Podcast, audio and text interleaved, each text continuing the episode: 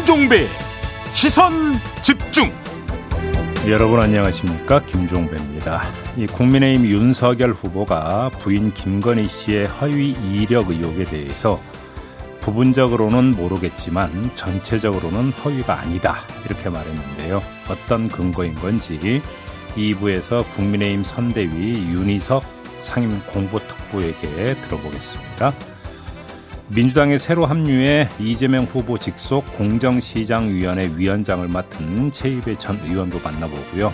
3부에서는 최근 코로나 상황 악화로 고통을 겪고 있는 의료인들과 소상공인들의 목소리 직접 들어보겠습니다. 12월 15일 수요일 김종배의 시선집중 광고 듣고 시작합니다.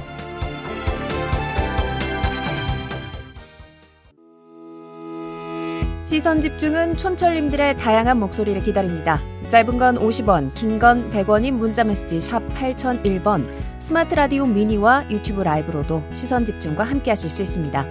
믿고 듣는 진품 시사 김종배의 시선 집중.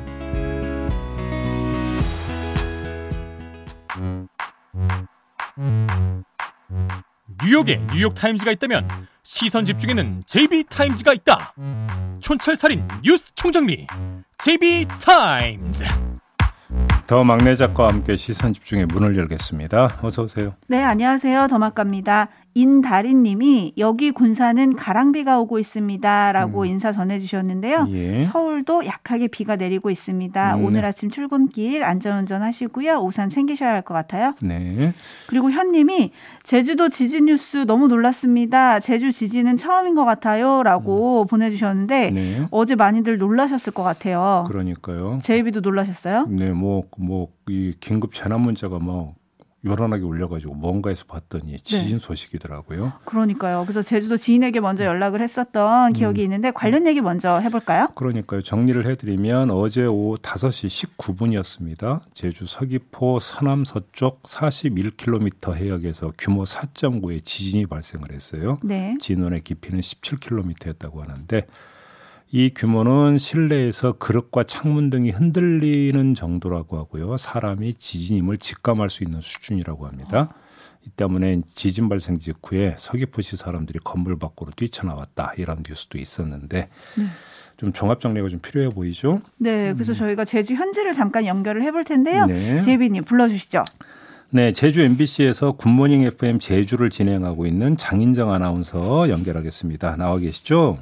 네, 안녕하세요. 네. 제주 MBC 아나운서 장인정이라고 합니다. 네, 어떻게 장인정 아나운서 어떻게 좀 실제로 네. 좀 체감하셨어요, 지진을? 어, 네, 어제는 저는 그 시간에 퇴근 이후여서 저는 음. 애월 쪽에 차를 운전하고 가고 있었는데요. 네. 그때 신호 대기 중이어서 차가 정차 중이었는데 음. 차가 이렇게 좌우로 막 흔들리더라고요. 어, 차가 흔들렸어요? 네네. 음. 제 차가 워낙에 좀 작은 편이고 음. 제주가 바람이 워낙에 세니까 바람 때문에 많이 흔들렸었던 적이 있어서 네. 아, 그냥 바람인가? 이렇게 생각을 하고 있는데 몇 분 후에 바로 그 재난 알림도 음, 오고 음. 네, 지인들한테 막 연락도 많이 빗발쳐서 음. 아 방금 그게 지진이었구나 싶더라고요. 음. 네. 다행히 제가 있는 곳은 좀 진원에서 멀어서 음. 제가 운전하고 있을 때 도로 파손이나 이런 부분은 없었는데 음, 확실히 다른 지역에선 많이 느꼈다고 하더라고요. 네, 좀 주변 이야기를 좀 들어보셨다면서 뭐라고들 하던가요?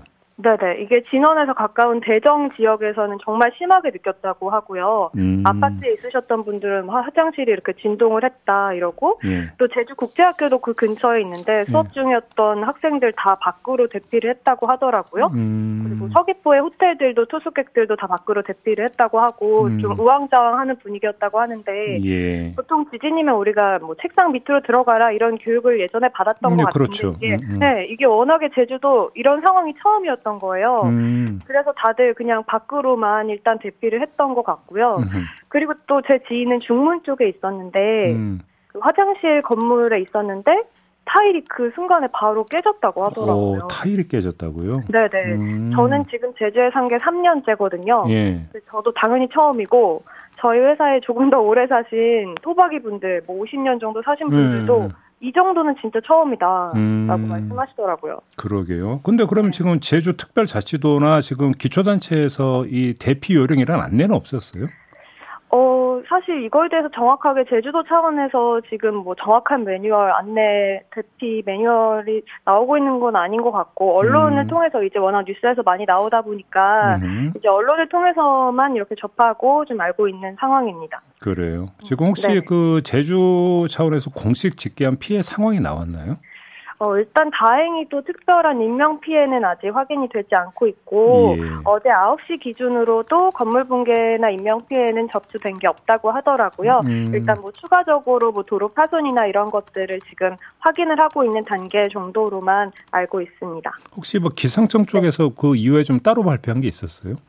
기상청 쪽에서는 일단 그 지진이 나면 저희 아무래도 제주가 섬이니까 바다로 둘러싸여 있잖아요. 네네. 그래서 해일 피해 가장 주의를 좀 하라고 음. 이 정도로 발표가 되어 있고 해일 대피 매뉴얼은 뭔지 이제 이 부분을 좀 숙지하고 있어야 될 것 같습니다. 알겠습니다. 네. 지금까지 제주 MBC에서 굿모닝 FM 제주를 진행하고 있는 장인정 아나운서 얘기 들어봤는데요. 안전 조심하시고요. 오늘 말씀 잘 네. 들었습니다. 네, 고맙습니다. 네. 네, 순철님들도 지금 의견 보내주고 계신데요. TK님, 한국에서는 지진 걱정 거의 안 했던 것 같은데, 요 몇 년 사이에 왜 이렇게 지진이 생기냐, 이런 우려의 문자를 보내주셨고요. 네. 데이지님은 엄청 놀랐어요. 그래도 피해가 적었다니 정말 다행입니다. 아까 그리고 인사 전해주신 인다리님은 음. 군산에서도 잠깐 흔들렸다고 음. 보내주셨고요. 어제 기상청 관계자가 브리핑에서 밝히길 이게 좀 강도가 있잖아요. 4.9면. 네. 그래서 여진이 수개월에서 1년은 이어질 수 있다라고 음. 발표를 했거든요. 네. 그래서 계속 예의 주시하셔야 될 것 같습니다. 그러니까 우리나라가 지진 안전지대 라고 하는 생각을 이제는 버리셔야 될 것 같아요. 네. 과거 역사의 기록을 찾아보면 큰 지진이 여러 번 있었던 게 사실은 확인이 되고 있거든요. 네. 근데 뭐 지진이라 이런 표현은 물론 없지만 지진이라고 볼 수밖에 없는 그런 어떤 자연 현상을 기록한 역사적 기록들도 여러 개 발견이 된다고 하더라고요. 인명피해도 꽤 있었다고 하고. 네. 그리고 좀 전에 장인정 아나운서 전해 주셨지만 음. 저희 제작진도 제주도에 계신 분들하고 좀 연락을 해 봤었거든요. 어제 저녁에. 음, 네. 그랬더니 3층 사무실에서 컴퓨터가 흔들릴 정도였고 오. 바닥이 드드드드드 흔들렸는데 음. 네. 직원들이 전부 다 일어나셔가지고 멀뚱멀뚱 쳐다보셨다는 거예요. 음. 그럴 때는 사실 아까 아나운서가 전해주신 것처럼 책상 밑으로 들어가셔야 되거든요. 그러니까요. 네, 그런 음. 안전 수칙도 우리가 다 잘 챙겨야 될 것 같습니다. 알겠습니다. 자, 뉴스 분석이 함께하는 JB Times 다음 주목할 뉴스로 넘어가겠습니다. 오디오로 먼저 만나보시죠. 표절이 사실로 나타나게 될 경우에는 네. 윤 후보께서는 어떤 조치를 취하는 게 합당하다고 보십니까? 그 maintenance를 유지라고 이제 표현을 한 것에 이제 그 과오가 있기는 합니다만은 표절이 학위를 취소할 정도로 과연 심하냐에 대해서는 뭐 저도 좀 의문을 갖고 있는데 뭐 우리가 보통 문제 삼는 경우가 20% 이상인데요. 뭐 그 정도 남아가지고 뭐 이걸 인정하기 어렵다 그러면은 아마 제 처의 성격상 그럼 스스로 반납할 거라고 저는 생각하고 있습니다. 네. 허위 경력과 지금 가짜 수상 기록을 제출했다는 사실이 확인이 됐습니다. 그 수상 경력이라고 하는 건 그 회사의 그 저 운영 과정과 그 작품의 출품에 깊이 관여를 했습니다. 부사장으로서. 에, 그 게임산업연합회의 그 비상근 이사라고 하는 것은 실제로 그 이사의 직함을 가지고 게임산업연합회 일을 상당 기간 도왔고 그러니까 YTN의 그 기사는 그 부분적으로는 모르겠습니다만은 전체적으로 허위 경력은 아니고 어? 그리고 그 수상이라고 하는 것이 완전히 날조된 것이 아니라 네, 어제 관훈클럽 초청 토론회에 참석해서 윤석열 후보가 했던 해명인데요. 네. 다시 한번 정리해드리면 허위 경력 관련해서는 부분적으로는 모르겠지만 전체적으로 허위 경력은 아니다 이런 주장이고 네. 논문 표절 의혹과 관련해서는 학문적으로 가치가 약하다는 평가는 몰라도 표절이 학위 취소할 정도로 심하냐에 대해서는 의문을 가진다. 음. 이런 답변이거든요. 한번 좀 정리를 해봅시다. 네. 그러니까 허위 경력이나 논문 표절이나 두 의혹에 대해서 모두 똑같은 논리잖아요. 그러니까 부분적 문제가 있을지언정 전체적 문제는 없다 이런 주장 아닙니까? 네. 이런 논리에 하고 싶은 말이 있는데요. 헷갈리지 말라는 말씀을 꼭 드리고 싶은 게 헷갈리지 말라. 아 골드 있죠 골드 금. 금, 네. 예, 금은 어떤 금 함유량에 따라서 24K도 있고 18K도 있고 14K도 있어요. 등급이 있죠. 그리고 각 등급에 맞는 값어치를 매겨집니다. 하지만 경력과 학위는 그런 게 아닙니다. 음. 허위 기재면 그냥 허위인 거고요. 표절이면 그냥 표절인 겁니다. 네. 그렇지 않나요? 네. 다시 말해서 지켜야 하는 기준치가 있고 그 기준치를 지키지 못했으면 그냥 부도덕한 거 아니겠습니까? 근데 부도덕의 등급이 어디 있습니까?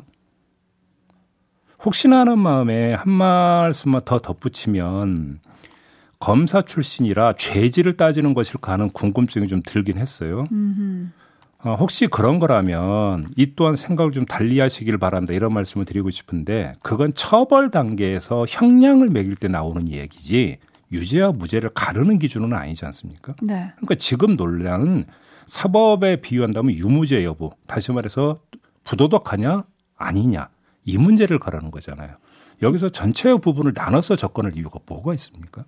네. 지금 춘철님들도 바로 그 점을 많이 꼬집어주고 계신데요. 유인님은 부분적인 건 진실이네요. 라고 꼬집어 주셨고, 빵꾸쟁이님이 천만 원 중에 백만 원만 훔쳤으면 범죄가 안 되나요? 뭐 이런 얘기 해주셨고요. 음. 전세권님, 부분적으로는 술을 마셨지만 전체적으로 음주운전은 아니다. 파쿠파쿠 데스와님은 돈을 훔쳤지만 일부만 훔쳤으니 문제가 없다고 해도 되나요? 음. 라고 비슷한 의견 보내주셨고요. 네. 8901님은 윤석열 후보가 가장 많이 하는 단어를 꼬집어 주셨어요. 공정. 네. 이게 공정입니까? 라고 물어주셨고요. 음 2820님은 논문은 그냥 문제 있으면 반납하면 끝이라는 의식도 문제 아닌가요? 라고 꼬집어 주셨어요. 네. 한편 어제 더 팩트라는 매체가 이제 김건희 씨와 마주쳐가지고 질문을 하자 김건희 씨가 황급히 자리를 피하는 그런 사진이 보도가 되기도 했습니다. 동영상이 나왔죠. 저도 네. 봤는데. 네. 그리고 이준석 대표가 어제 이 자리에서 김건희 씨 허위 경력 의혹에 대해서 결혼 전 일이라며 후보에게 책임을 묻는 건 과하다 이렇게 얘기를 했잖아요. 네. 이 부분도 굉장히 많은 후속 보도를 나왔는데 음. 그런데 어제 결혼 후에도 허위 경력 의혹이 있다라는 보도가 나왔습니다. 네, 어제 MBC 뉴스데스크에서 그 관련 보도를 내놓은 것도 있는데요. 근데 그러면 이, 그러니까 이런 식으로 이제 그 이야기가 설정이 되면 그러면 똑같고로 그럼 결혼 전에는 괜찮다는 이야기가 될 수 있을 것 같으니까 저는 그러니까 그것만 아, 좀 말씀을 드리겠는데요. 네.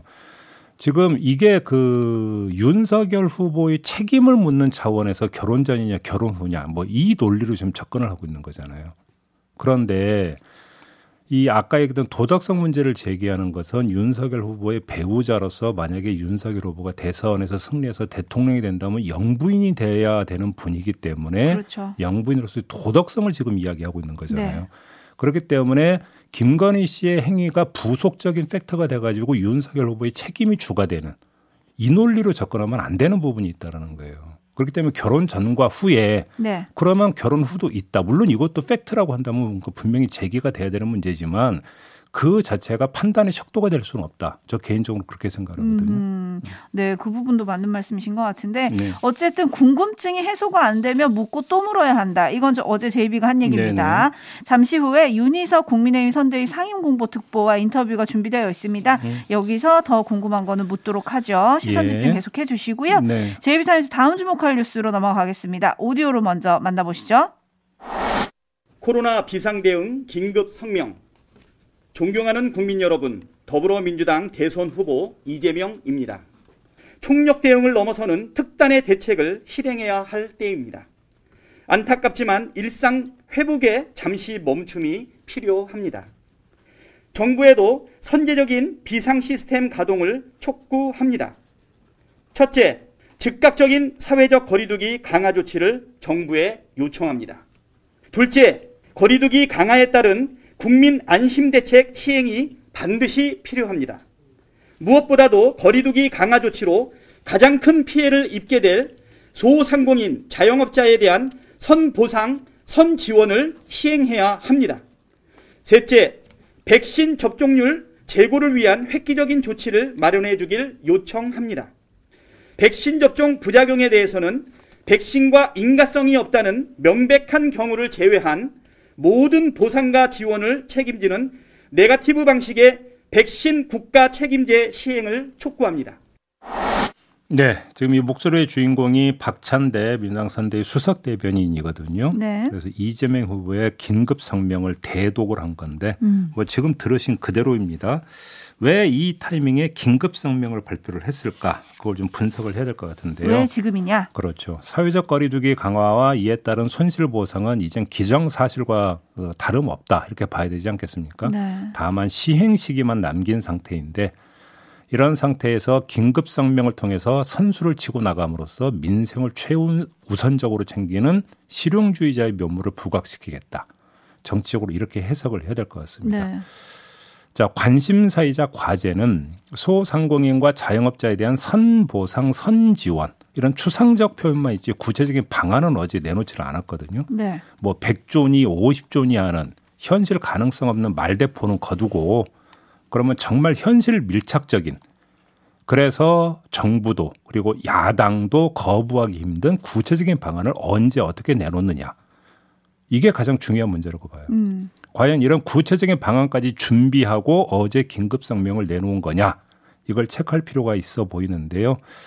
지금 오늘 당정 협의가 예정돼 있다고 그러죠. 네. 그 윤호중 원내대표를 비롯한 어떤 당 인사들하고 관련 부처가 당정 협의를 가진다고 하는데 오늘 이 자리에서 좀 구체적인 방안들이 논의가 되고 바로 이어서 발표가 될 것인지 이걸 봐야 될 것 같은데 음. 이재명 후보가 이거에 대해서 준비가 되어 있고 따라서 선언식으로 치고 나가면서 협상이 아니라 견인으로 나아갈 것이냐 아니냐 이게 이제 정치적으로 체크를 하고 지켜봐야 되는 관전 포인트다 이런 말씀을 드리겠습니다. 네, 이제 방역조치 강화는 뭐 시점만 남은 것 같고요. 지금 관건은 짚어주신 대로 손실보상 확대인데 이재명 후보도 말만 보태면 안 되고 대안이 있어야 된다. 그거 나와야 된다 이런 말씀이신 것 같은데요. 네. 김영민 님이 손실보상 갖고 여야가 싸우는 동안 소상공인들은 목이 타들어갑니다 라고 보내주셨어요. 네, 네. 근데 반면에 지금 대통령이 해외 순방 중이잖아요. 네. 오늘 돌아오는데 네. 9028님이 총리도 있는데 왜 굳이 대통령이 없을 때 저렇게 혼자 치고 나가나요? 대선 후보일 뿐이잖아요. 라는 이런 비판적인 의견도 있네요. 아니, 근데 지금 선 지원, 선 보상만 이야기를 했죠. 구체적인 것은 아직은 이야기를 하지를 않았으니까. 네. 그래서 오늘 당정 협의를 한다는 거잖아요. 당정 협의를 한다고 하기 때문에 또 대통령은 오늘 귀국을 하고 그러면 그건 그렇게 중요한 문제 같지는 않고요. 음흠. 중요한 것은 선이라고는 한 글자입니다. 선 보상, 선 지원은 지금 시행되고 있는 손실 보상제하고는 전혀 다른 프로세스거든요. 선실 보상제는 후 보상이죠. 그렇지 않습니까? 네. 근데 선 보상을 강조로 한다는 것은 선실 현재의 어떤 손실 보상법에 따른 후 보상과는 다른 차원에서의 보상과 지원이 필요하다라는 선언이기 때문에 어떤 방법이 나오는 거냐 이걸 좀 봐야 되는 거죠. 네, 그리고 또 이재명 후보가 어떤 안을 준비하고 있는지도 궁금한데요. 음. 민주당이 최근 합류한 최입의 전 의원에게 주문한 게 있다고 하니까 어떤 준비를 하고 있는지 한번 들어보도록 하고요. 네. 제이비타임스 다음 주목할 뉴스는 어떤 건가요? 방역 패스의 허점이 좀 드러났죠. 이게 이제 그 먹통 사태가 빚어졌다. 요걸 말씀을 드리는 네. 게 아니고 그거 말고 짝퉁이 나올 수도 있겠다. 이 점을 좀 말씀을 드리는 아, 건데요. 아, 짝퉁, 네. 한 직장인이 건강상의 이유로 접종을 하지 못한 부인을 위해서 혹시나 하는 마음에 부인 핸드폰으로 자신의 QR 코드를 생성 시도를 해봤답니다. 네. 그랬더니 되더래요. 어허. 추가 인증 없이 QR 코드가 생성이 되더랍니다. 그러니까 네. 간단히 말해서 핸드폰 두 개 있으면 같은 QR 코드를 두 개 만들 수 있다. 오. 이런 이야기가 되는 거거든요. 그러니까 현재 보면 네이버, 카카오, 쿠브 등을 통해서 QR 코드를 생성할 수 있잖아요. 네. 근데 두 개의 핸드폰으로 네이버에서 똑같은 네. 네이버를 통한 QR 코드를 두 개의 핸드폰에서 동시에 생성할 수도 있고 한 핸드폰에선 네이버로 다른 핸드폰에서는 카카오로 자기 QR 코드를 생성할 수도 있다 이런 이야기가 되는 겁니다. 어. 이렇게 생성해서 만약에 이걸 미접종자에게 빌려주면 어떻게 되겠습니까? 방역 패스를 시행하는 의미가 없어지는 거 아니겠습니까? 네. 왜냐하면 방역 패스라고 하는 게 일종의 증명서잖아요. 그렇죠. 근데 남의 증명서를 가지고 나의 그러니까 나를 증명한다고 한다면 방역 패스를 운영하는 취지 자체가 무색해지는 거니까. 음. 그러니까 이건 허점이 되는 거 아니겠습니까? 네. 물론 우리 국민들의 양식을 믿어야죠. 음. 이렇게 그 이런 꼼수를 그러니까 그 펼 국민이 얼마나 있겠습니까? 하지만 살다 보면 안 알게 되면 별별 사람이 다 있지 않습니까? 음. 그래서 만에 하나의 가능성을 항상 대비를 해야 되는 거거든요. 이것도 좀 보완이 필요해 보인다.